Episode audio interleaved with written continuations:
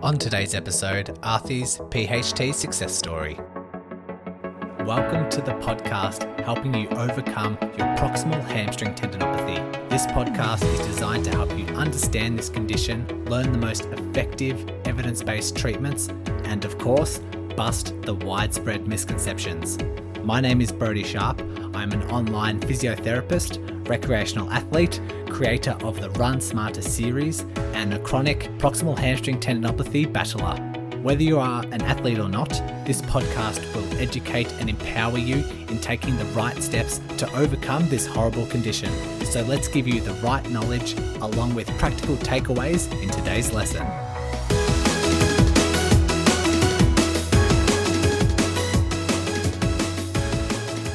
Very happy with today's episode and bringing it to everyone. Uh, I just got off my interview with Arthi to discuss her PHT experience, uh, which started a year or so ago, and talking through her journey and race preparations, her discoveries, what worked, what didn't work, what insights she's gathered, has um, well, well worthy of an episode to be on this podcast. You'll take a lot of way f- from this and a lot of positivity. And so don't want to give away too much. Let's just dive straight into the interview.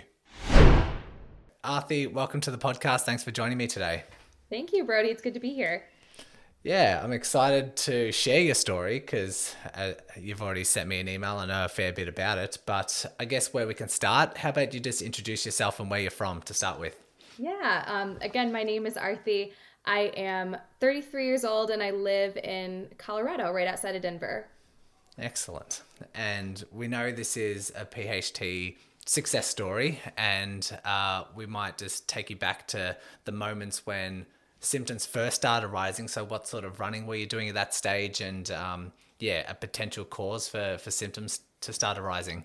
Yeah, so I have been, I was training for my 15th or 14th marathon rather um, in September of 2021. So I've obviously run a bunch of marathons before. I, I'm familiar with the training pattern, but I started to notice um, towards the end of my last 20 miler. So for this training season in September of 2021, I did like two, three 20 milers. And in my last 20 miler, I started to notice this like pulling at the top of my hamstring. Um, and it was something that I haven't felt before. Um, I have had my fair share of running injuries, and this felt a little bit different. So that's when it first started to kind of come on set. It was right when I was training for that fall marathon. Mm. And I guess you say you've had the experience with training for marathons, and you've you've done a couple of these twenty milers. Um, looking back now, do you think there might have been any other particular causes, maybe intensity or terrain or shoes or anything you can maybe pinpoint of why the hamstring started getting tight? Yeah, so I was I was trying to kind of go back to this a little bit and I this was my first marathon post COVID, training post COVID. Mm-hmm. So I was getting back into those longer distances. I think many of us took a very extended period of time away from training long distances. Mm-hmm. And I eased into my training and I built mileage well, but I think for me, I was doing too much for what my body could handle at that time, and I wasn't giving myself enough recovery. So the mileage I was building consistency consistently, but I didn't give myself those days of rest and those weeks of rest that I think I did in my previous training cycles that were really helpful yeah. for me. Yeah, for sure, because we know that it's you don't get stronger during those hard sessions. You get stronger with the re- adequate recovery after those hard sessions. And so if the recovery doesn't doesn't match, if it doesn't, if you don't give yourself the recovery you need, yeah. then the potential for overload is quite, um, yeah, overload can be quite common, especially if um, you train at the high mileage that you were preparing for the marathon. Yeah, and I remember in that last 20 miler that I started to feel the symptoms I didn't even need to do it. I had already done a couple of 20 milers and I was like, right. oh, we'll see. I don't need to do, I'll just run for as long as I feel like running. And then I ended up running 20 and that's when the pain started. So, right. Damn. Kind of pushed me over the edge. Okay. Yeah. Going astray of the plan. So, would you have, um, a classic kind of marathon training plan to prepare for? Like, did you have it down on paper or was it just based on your experience? These are the sort of figures that I should aim for? Um, a little bit of both. I've I've run with training plans for years. And so I kind of had that as my base and I tweaked it a little bit just based on where I was in my own training. And so it was a little bit of like using a formal plan, but then my own little spin on it. Um, mm-hmm. Which I've which I've done with other races and it's been fine. Uh, this one, however, was was not fine. okay, so let, us move forward. You, have had this 20 miler. You started yeah. noticing some upper hamstring tightness, and what was the reaction? What sort of um, treatments or what sort of information did you find to sort of overcome it? Yeah. So initially, when it first came on, um, my immediate reaction was like, it's probably just tight. I need to stretch. I need to foam roll. Um, I'll take mm-hmm. a couple days off. I'll I swim laps for my cross training. So I was like, I'll just get to the pool a little bit more. Um, I also teach yoga on the side, so I would just go to the studio more and and take more classes and did all the classic things that were wrong, like kept overstretching it and just kept trying to get mm. like deep tissue massages to fix it, and um, it wasn't getting better. And I I realized that pretty quickly just because I have had some other running injuries that responded really well to rest, and this one wasn't. Mm-hmm. Um, and so with my marathon just a few weeks away, I didn't want to like make it worse. And so I went into a physical therapist office um, pretty soon after that and did like a full assessment with him. And he he actually said it was some probably some kind of tendonitis, but he said I'd be okay for the marathon. He's like, I don't think you're gonna do any more damage to it. Um, you'll probably feel it, but he kind of like cleared me to run the marathon in a way. Um, mm-hmm. But I knew after that visit that there was gonna be there was something wrong with it that I would need to like address a little bit more. But I just wanted to like get to the marathon and be able to run it. Okay. And did that therapist give you a diagnosis or just a, you know, the tendon's a bit sore, um, you should be okay to run? Yeah, he was more like it could just be some upper hamstring tendonitis. And he, mm. he was sort of like, yeah, I think it'll go away after you rest for a little bit. Um, he did some dry needling around the area, which which helped initially actually it helped i would say and i got through the marathon fine um, but obviously it didn't didn't fix the problem sure yeah nor would we really expect it to but uh, okay so it seems like the initial treatments were quite passive in nature you know like the mm-hmm. stretching foam roller yoga bit of cross training here and there and then like the hands-on stuff the massage the dry needling mm-hmm. and so um, talk us about the marathon. You said that you, you managed to negotiate the marathon. Um, yeah. how, how to go during the race and how are things feeling afterwards? Yeah, so during the race, um, surprisingly well. And even before the marathon, I would say like maybe 10 days, two weeks before that marathon, I ran a 15K race um, that went awesome. Like I, I placed in my age division. I, I had a really strong race that probably made it worse i would say just because i i was like flying through that race and i wasn't training speed at all the entire season right. um yeah and so i ran the marathon and i surprisingly felt good throughout it i maybe felt it a little bit here and there just kind of that pulling some soreness but it didn't bother me as much as i thought it would um, and i finished in three hours and 28 minutes so i was really happy i qualified again for boston and was really happy with my time. Um, and then I was in a lot of pain after the marathon. I was, okay. it definitely, uh, this, I think the adrenaline kind of wore off and I was limping around and everything was locked up and hurt. So uh, mm-hmm. I knew that I was going to have to um, really pay attention to that. you do see that quite often, particularly with big races, that symptoms subside and people can get through a, a big race. Um, you know, to their surprise, mm. considering like how past training runs might go, they might be a little bit sore and be like, oh, I'm not sure how I'm going to go. And then they just feel great. You know, mm-hmm. most running related injuries have this warm up effect where when you're warmed up, it's okay, it, it feels okay. But the added adrenaline rush of race day sort of mm-hmm. just, you know, makes a lot of those worries go away and then the ramifications come soon after. Yeah, exactly. So some people with PHT notice that okay, speed work um, particularly flares things up, which you said was a, a bit aggravating with the the 15k.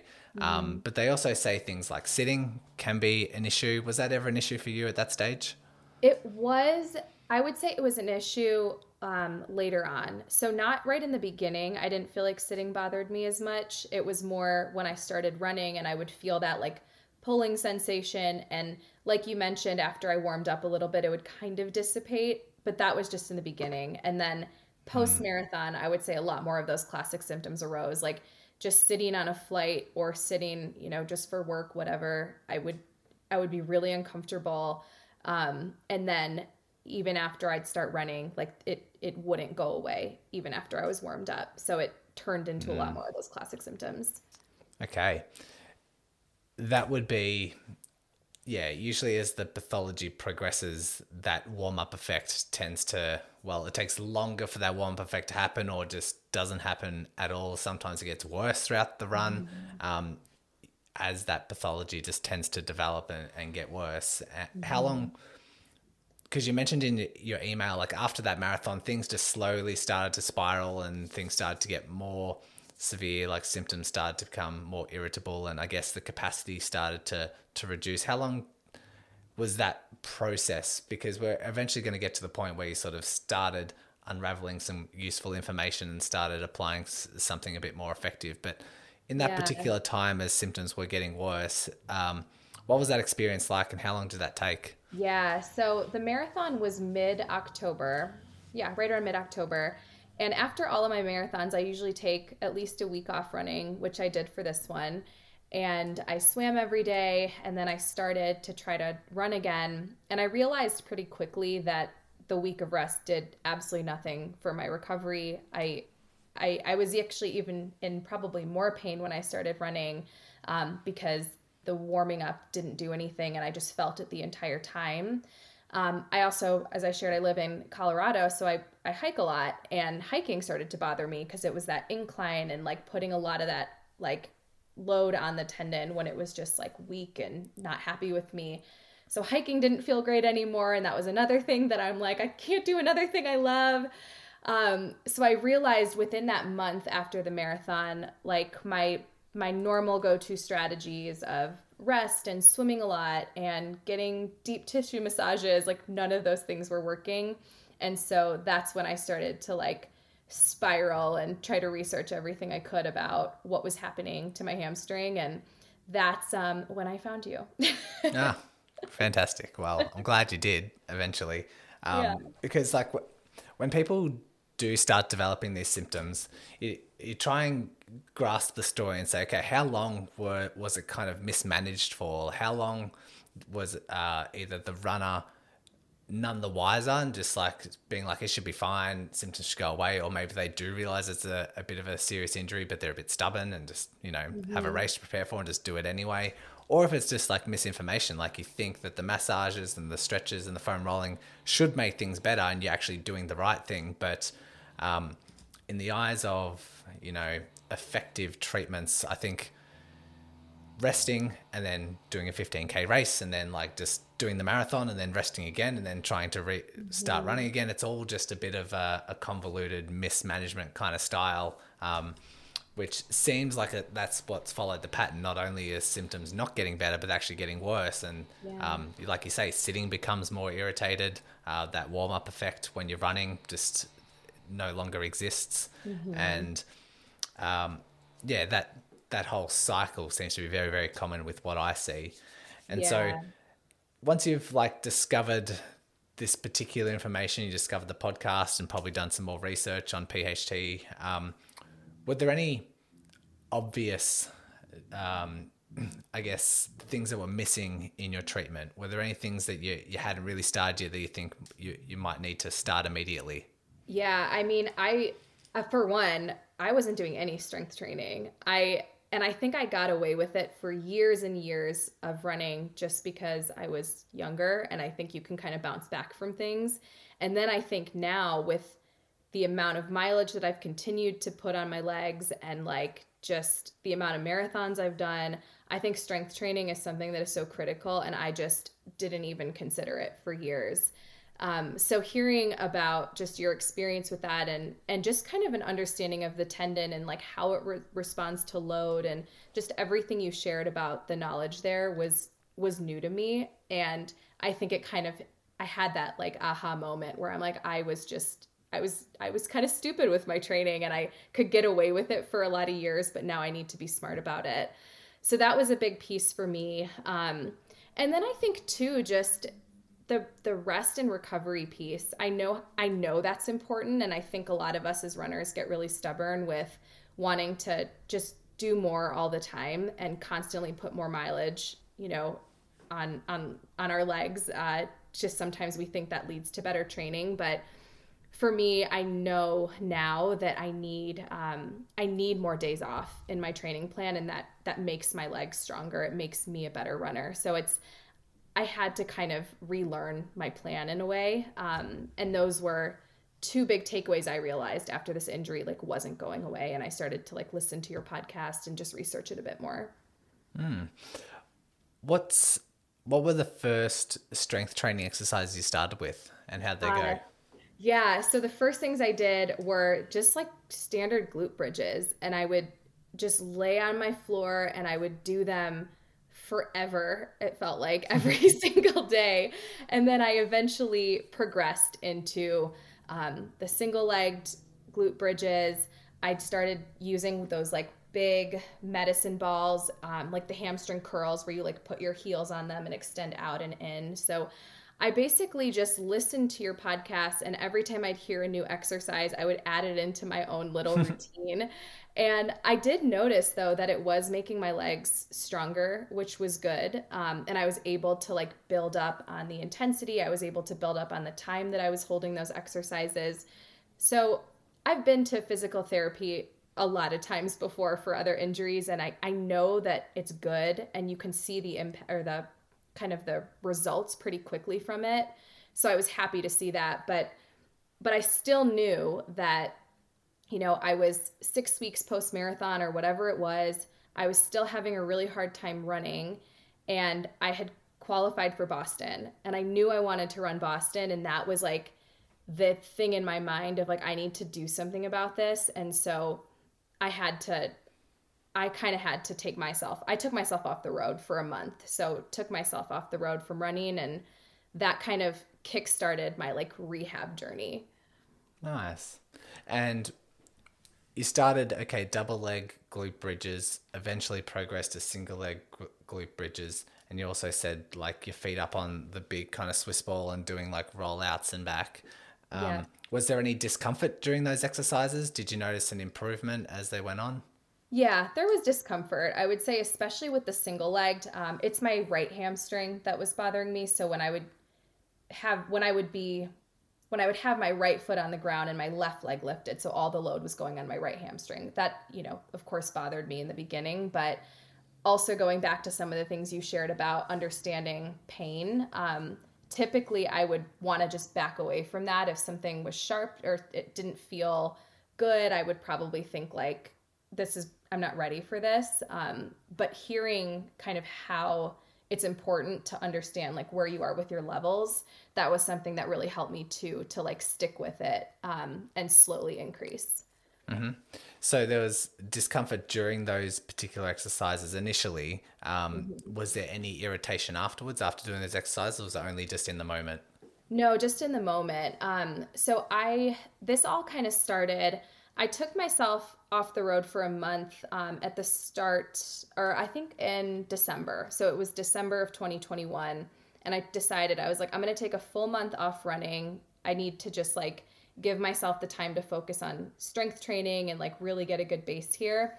And so during that time, I was really focused on all these exercises, just like a lot of isometric stuff. Um, and I was swimming on the side too and like walking a lot. And then in January, I went in to officially start working with a physical therapist.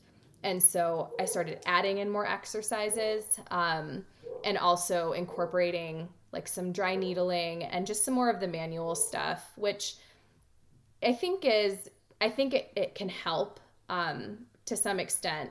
Obviously, I don't think it's like a, a fix, a fixer by any means, but I think it can add like a nice, um, you know, nice little thing to to whatever you're doing.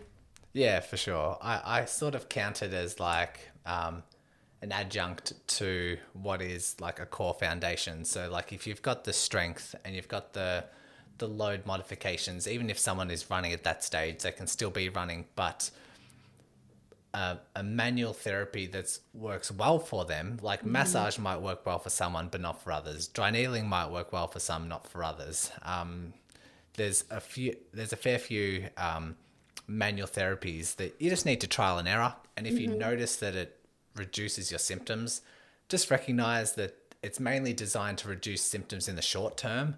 But if those symptoms are reduced in the short term, that's an excellent adjunct to then do all your rehab, do your strength work, do your your running at mm-hmm. particular um, dosages that you can tolerate, and so it actually becomes advantageous to have those things in if you notice mm-hmm. that there's benefits. So it's good yeah. that you found the nice balance. And yeah. when you started the PT, was there uh, did those exercises progress? Did you have any other particular favorites that that helped your rehab? Yeah, so I started I started PT in January, and that's when I, you know, after a month off of running, um, I was walking a lot during that month because I didn't want to lose like I kind of wanted to try to keep so that time on my feet. I didn't want to lose that like base in a way. Um, so when I started PT, um, he actually cleared me right away just based on the assessments that he did um, to start running again. So I was happy to hear that. Um, and we kind of together created like an ease back into running plan. Um, and so I met with him once a week and we would do a little bit of dry needling and then we would add like new exercises. Um, the Nordic hamstring curls, which you've talked about as well, those were probably a game changer for me. Those are the hardest exercises I've ever done. um, they don't seem to get easier, but I've noticed just within the first couple of weeks, I would say, of even doing those, just how much stronger my hamstring got. So that's something that I've continued to do. Um, and then there's some other exercises that he gave me with like bands and things like that. Um, he calls one of the things that he had me do, he calls them tantrums. I don't know if you've heard of these before. Like you attach a band to two long poles and you kind of like kick your heels down on them so it's sort of just i don't know how if i'm explaining this right i would call tantrums um, like sometimes without the band it's kind of like a bridge um, with your feet elevated on like a bench or like a, mm-hmm. a long lever bridge you can call and the same thing you're exactly. sort of alternating the um, the striking down at the heels and so it's kind of like you're kicking and you're trying to keep one heel on the ground at all times um, yes. very good for hamstring activation, but that speed of activation, um, because that quick rapid from one side to the other uh, yeah. just is a surefire like of the hamstrings, which is kind of what you need for running. Running is a very fast um, contraction of the hamstrings, so introducing that speed could be quite helpful. Yeah, that was that was really helpful. And then we also did a lot of activation for like your like low back um, your low back muscles and then uh, hip flexors as well too because that was something for me specifically that my hip flexors were kind of tight pretty weak so those areas we focused a lot on um, in addition to the hamstring so all of those together i think helped a lot each week hmm. i know the listeners would probably want to know like the dosages sets reps and that sort of stuff but you said that the nordics were very helpful for you and got your hamstrings mm-hmm. very strong. Can you remember what sort of um, sets and reps you might have started with? Yeah. So we started, he told me to do them like every other day, is usually the, the kind of the, what he would have me do my exercises with. And then with the Nordics, I did two sets and I would do like eight to 10 in each set. And by the second set i was like basically falling on the ground but mm-hmm. but it was really helpful. Um, and then on top of that i i was also doing just like a lot of um, deadlifts and then single leg like lunges like that kind of thing squats. Um, i was adding those into my into like my little workout routine as well which which was helpful a lot of the single leg stuff i would say was really big for me Yep. So lunges, um, and did you do, do single leg deadlifts or anything mm-hmm. else? Yeah, a lot of the single leg deadlifts is something that I'd focus on.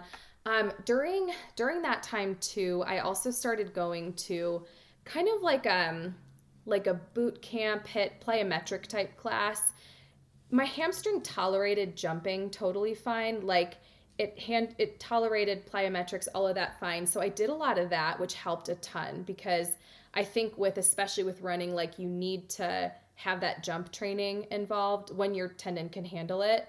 And fortunately, that was fine for me. So I maintained a lot of that fitness too. So a lot of like squats, lunges, um, like jumping type exercises. Uh, mm-hmm. So I continued with that too, in addition to all the kind of physical therapy exercises.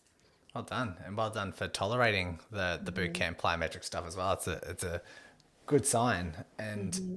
the PT gave you the um, permission or like to start running, and you said that you've worked with them to come mm-hmm. up with a bit of a strategy. So how was that introduction back into running, and what were symptoms like in those early stages?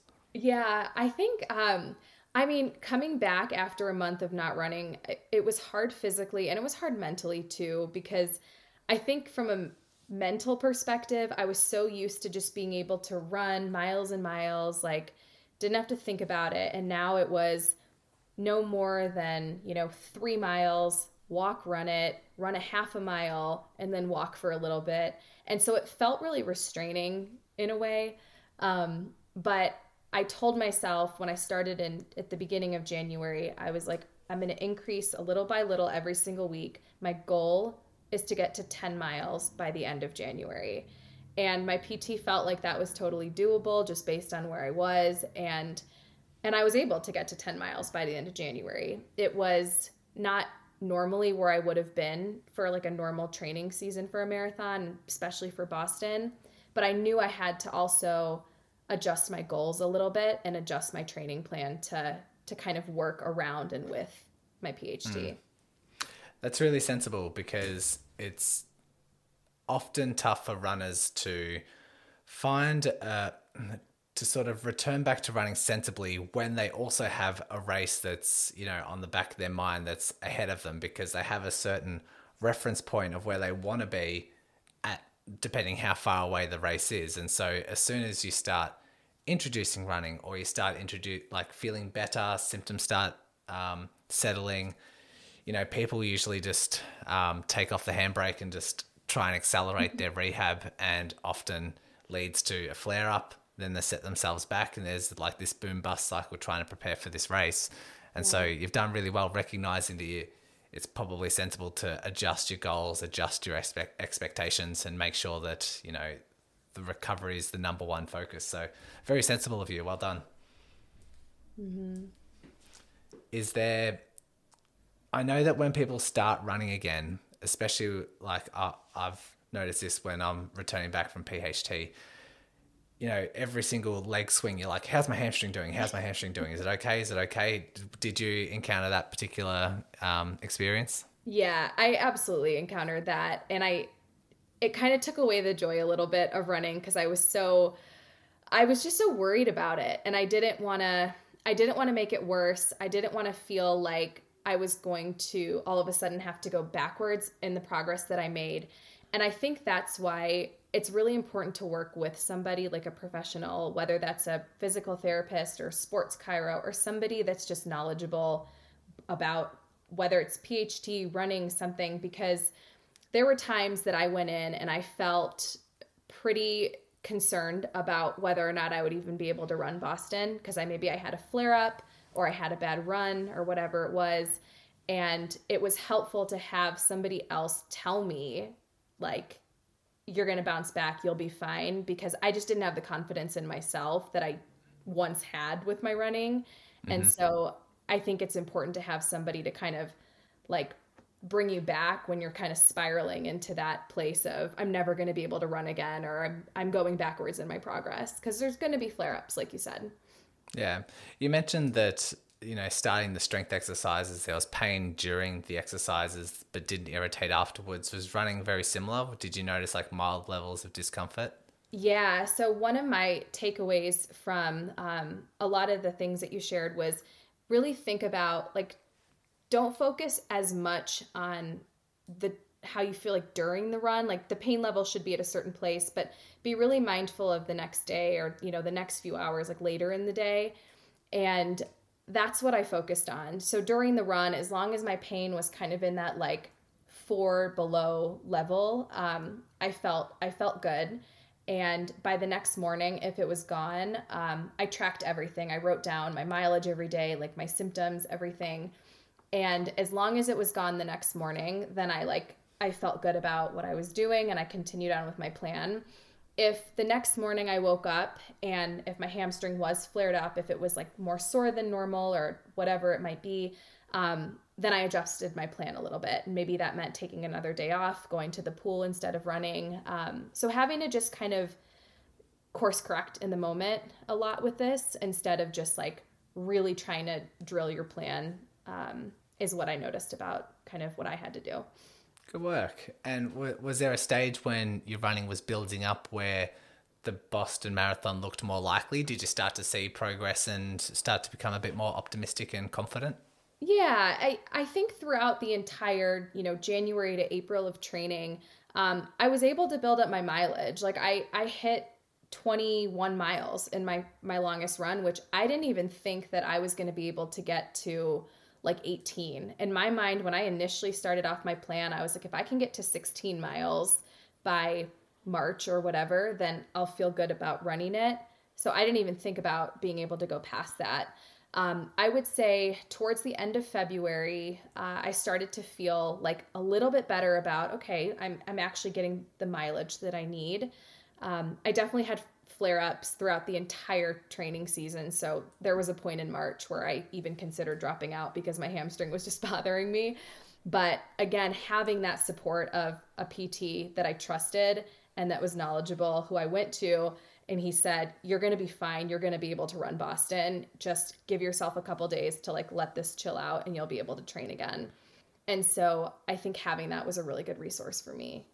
Yeah the the topic around flare ups is really interesting. Um, I'd like to hear kind of what your experiences have been like. Uh, did you find a common pattern of why you had flare ups, or did and did you have a particular plan when a flare up did occur? Yeah, you know it's it's interesting. I've noticed, and uh, maybe this is just in my head, but I feel like my flare ups happened after a night of really bad sleep like if I didn't sleep well the night before and I went on a run, I felt like my hamstring was a little bit more aggravated.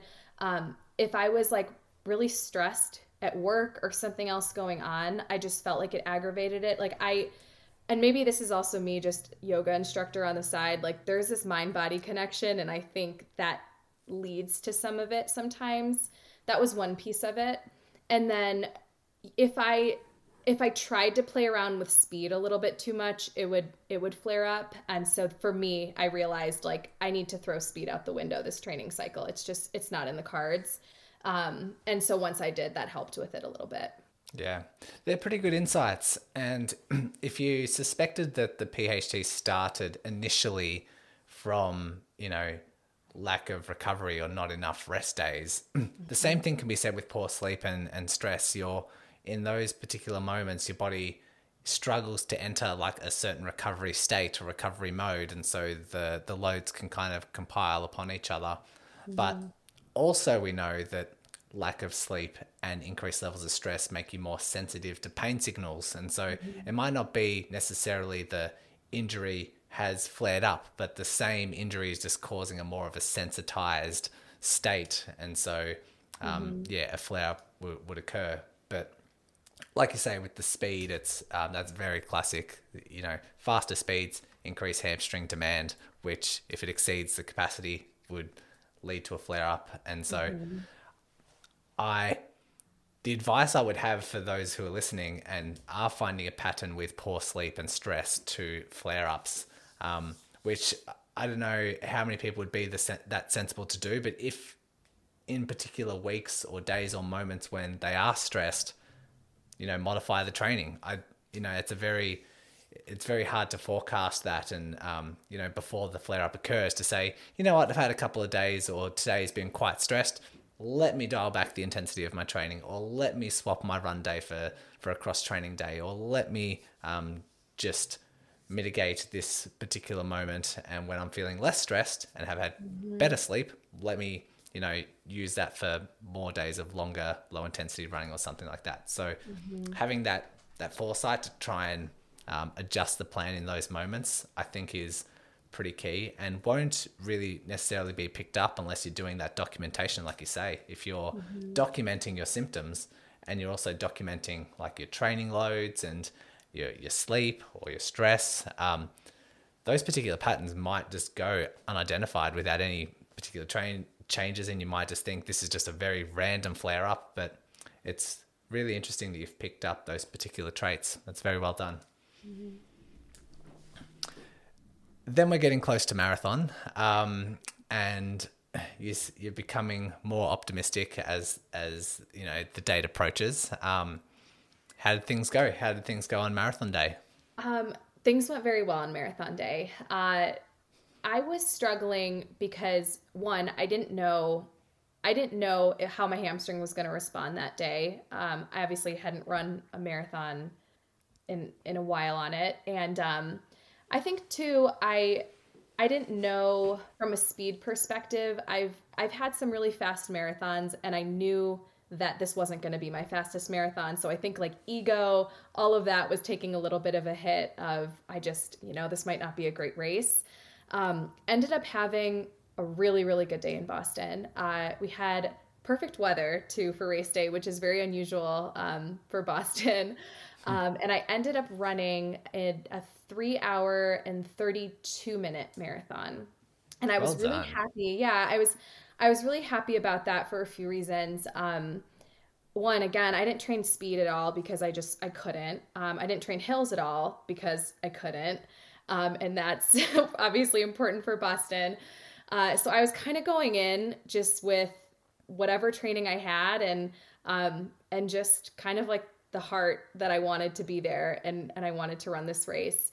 Um, I ended up having just a strong race day. I felt my hamstring probably a little bit throughout the race, but it wasn't too bad.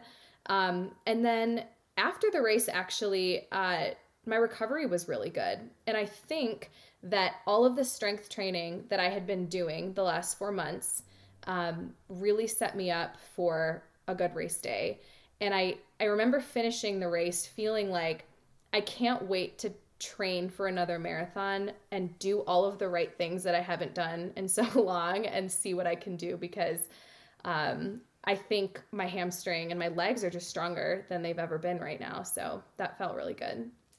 Another pattern that I usually see is like the stronger your legs and the tendons are, the more like the less recovery time you need like during a flare up or after like a heavy session or after a race. You know some mm-hmm. people say they overdo things and obvious uh, overtraining and then their symptoms flare up and they're like oh damn like i'm back in another flare up and then one or two days later they're totally fine. They're like oh that actually wasn't as bad as i thought. And what I like to explain to them is that's a, good sign of a strong tendon. Like all of your mm-hmm. hard work of doing your lunges, you know, deadlifts, hamstring curls, all those sorts of things have really paid off because if it was quite weak and you had the same error with the same flare up, that's likely to, you know, extend four, five days a week more some in some circumstances. And so, um, credit to you and that that pattern makes a lot of sense why you went through a quite a challenging marathon, which is obviously a challenge for the hamstring. Mm-hmm. Expected to symptoms to increase a little bit, um, but the fact that you're surprised at how quickly it returned just shows all the strength and all the hard work that you've put in has really um, come through and delivered that outcome. Yeah. Excellent. And so, where do you find yourself now after this marathon? Like, what are symptoms like? What's sitting yeah. like? What's your strength training like? Where, where do you find yourself? Yeah, so the marathon actually was, it was just about a month ago at this point. Um, I took about 10 days off of running and I, I swam a lot, walked a lot. Um, my recovery was good and I got back into running and I, I felt I felt pretty good. I definitely still have the the hamstring pain. It hasn't totally gone away. I'm not healed by any means. Um, but I was really happy with just con- kind of comparing Boston to my last marathon and how I felt after. That previous marathon, I mean, I was in a lot of pain afterwards. And for Boston, I, I was normal sore, but my hamstring wasn't aggravated from it. It recovered very well. Um, I am still kind of easing back into running. Um, I shared with you, I just got back from Peru, a very long hiking trip, and my hamstring held up great there. Uh, I'm going to get back into training for my next marathon, probably more seriously in July, but I'll start running again in the next couple of weeks. And I think what I need to ensure that I'm doing is just keep up with my strength training and make sure that I have a really good plan with that. Um, even right now, I know that it's so easy with all of those exercises that are so good for us, like the the glute bridges, the deadlifts, everything. Um, I think we should be doing those like year round all the time. I think it's important for runners and it's so easy once you start feeling better you kind of just throw all your exercises out the window and you just start running and training.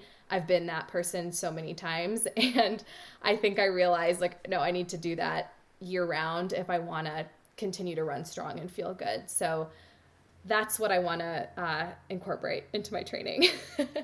Yep well done. Uh, things like sitting um, is what, what is there much discomfort like that at the moment Yes, sometimes. So I I noticed after the the day that we left for our trip, I went on an eight mile run and then we went straight to the airport on a plane for like 17 hours. That did not feel good. Um, but I also was not smart about. I didn't warm up. I was in a hurry. You know, day of travel. You're just trying to do everything at once and tried to just get in a run and then sit on a plane for too long. So that didn't feel great. Um, but it it recovered very quickly and the next day I was fine and sitting felt fine from there on out. So it kind of it flares up every now and then. Um, but I think I I don't panic about it as much cuz I'm like I know what to do. I know it'll be fine probably tomorrow. Let me just like walk around a little bit or whatever exercises I need to do and it usually bounces back.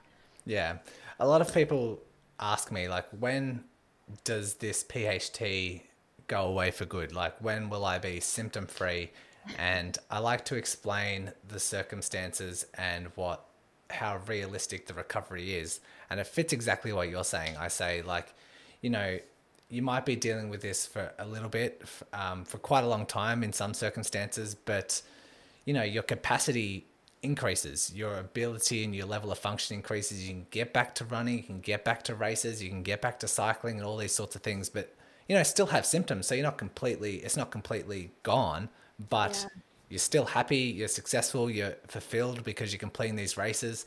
Yes, symptoms might return for a couple of days here and there if you really um, push the limits, but it's less panic, it's less stress because you know that you've challenged yourself. You know that symptoms are only going to be there for a day or 2 you mm-hmm. You're going to do the right things and then you're going to overcome it. And then you know, maybe if you challenge yourself for an ultra marathon, maybe a couple of months later, the pain returns for a day or two. So it's never yeah. really like left you, but yeah, there's less worry. Whenever there's a flare up, you're like, you know what? I know how to deal with this. I've done this in the past. I'm strong and I know that the tendon's really stable. And so we know what to do to negotiate it. And so that's like a really realistic expectation of what, what to, what to expect for you know the the recovery process. So I'm glad that you're in that moment. You're, you're kind of in there now and training for things and happy happy with how things are progressing and um, still performing at quite high levels.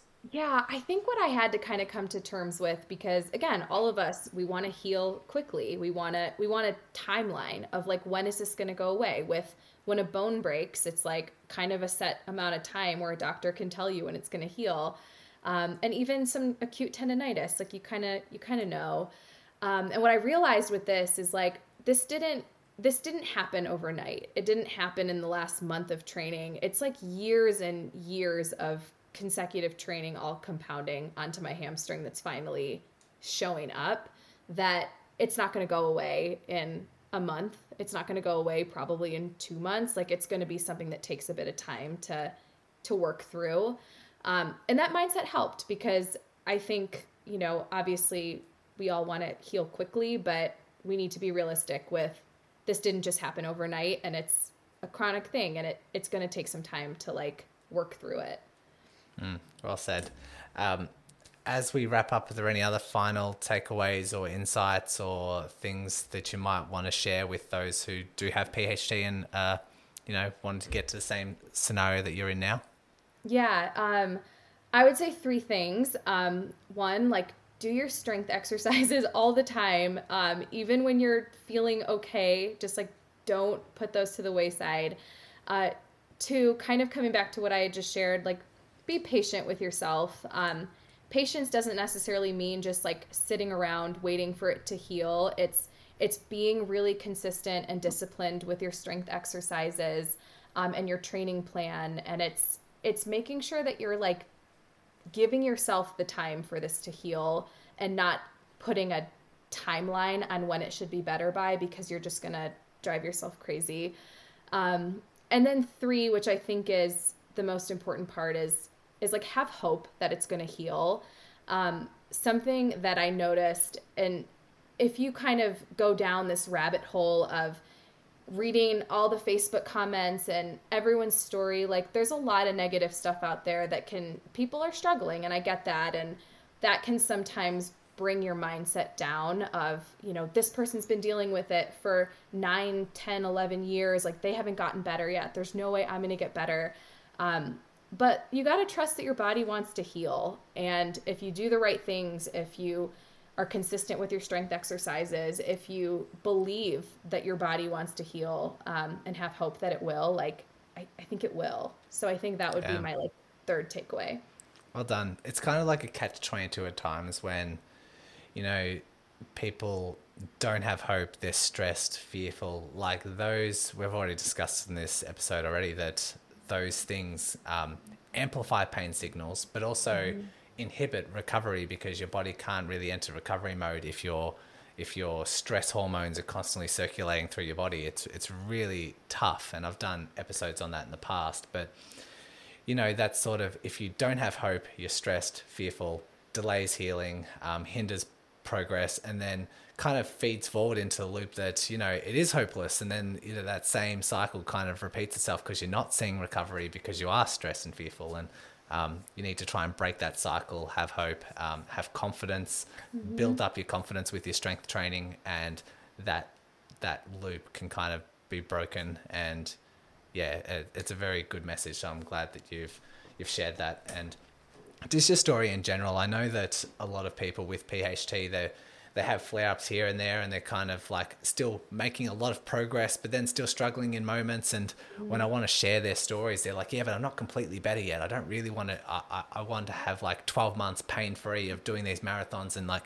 having all the success before I can share my success story." Mm. But I think you're a perfect example of someone who isn't out of the woods and still, you know mitigating and strength training and doing all these sorts of things, uh, but seeing a lot of success and focusing on a lot of the positives rather than just still having pain when I sit on a 17 hour flight. I think um, this this story, like in the moment where you're in right now, is a perfect example of a good success story. So I want to thank you for coming on and sharing because it's been it's contained a, a, lot of insights. Yeah, absolutely. Thank you for having me on it. I I hope it helped. Um, I know how frustrating it can be, and I know there's a ton of people that are that are kind of battling with this. Um, but I think uh, you're, what you're doing is really helpful, and just being able to share like your insights. So thank you for everything you're doing. Thanks for coming on, and um, yeah, uh, I think if so, this might help someone else who is going through this, like a def, this story will definitely help a lot of people, but maybe might convince other people to come on and share their stories as well because. Um, it's a it's a great story that a lot of people are finding themselves in the moment. So thanks, Arthi. Thanks for joining me. Thank you. Good work. Thanks once again for listening and taking control of your rehab. If you are a runner and love learning through the podcast format, then go ahead and check out the Run Smarter podcast, hosted by me.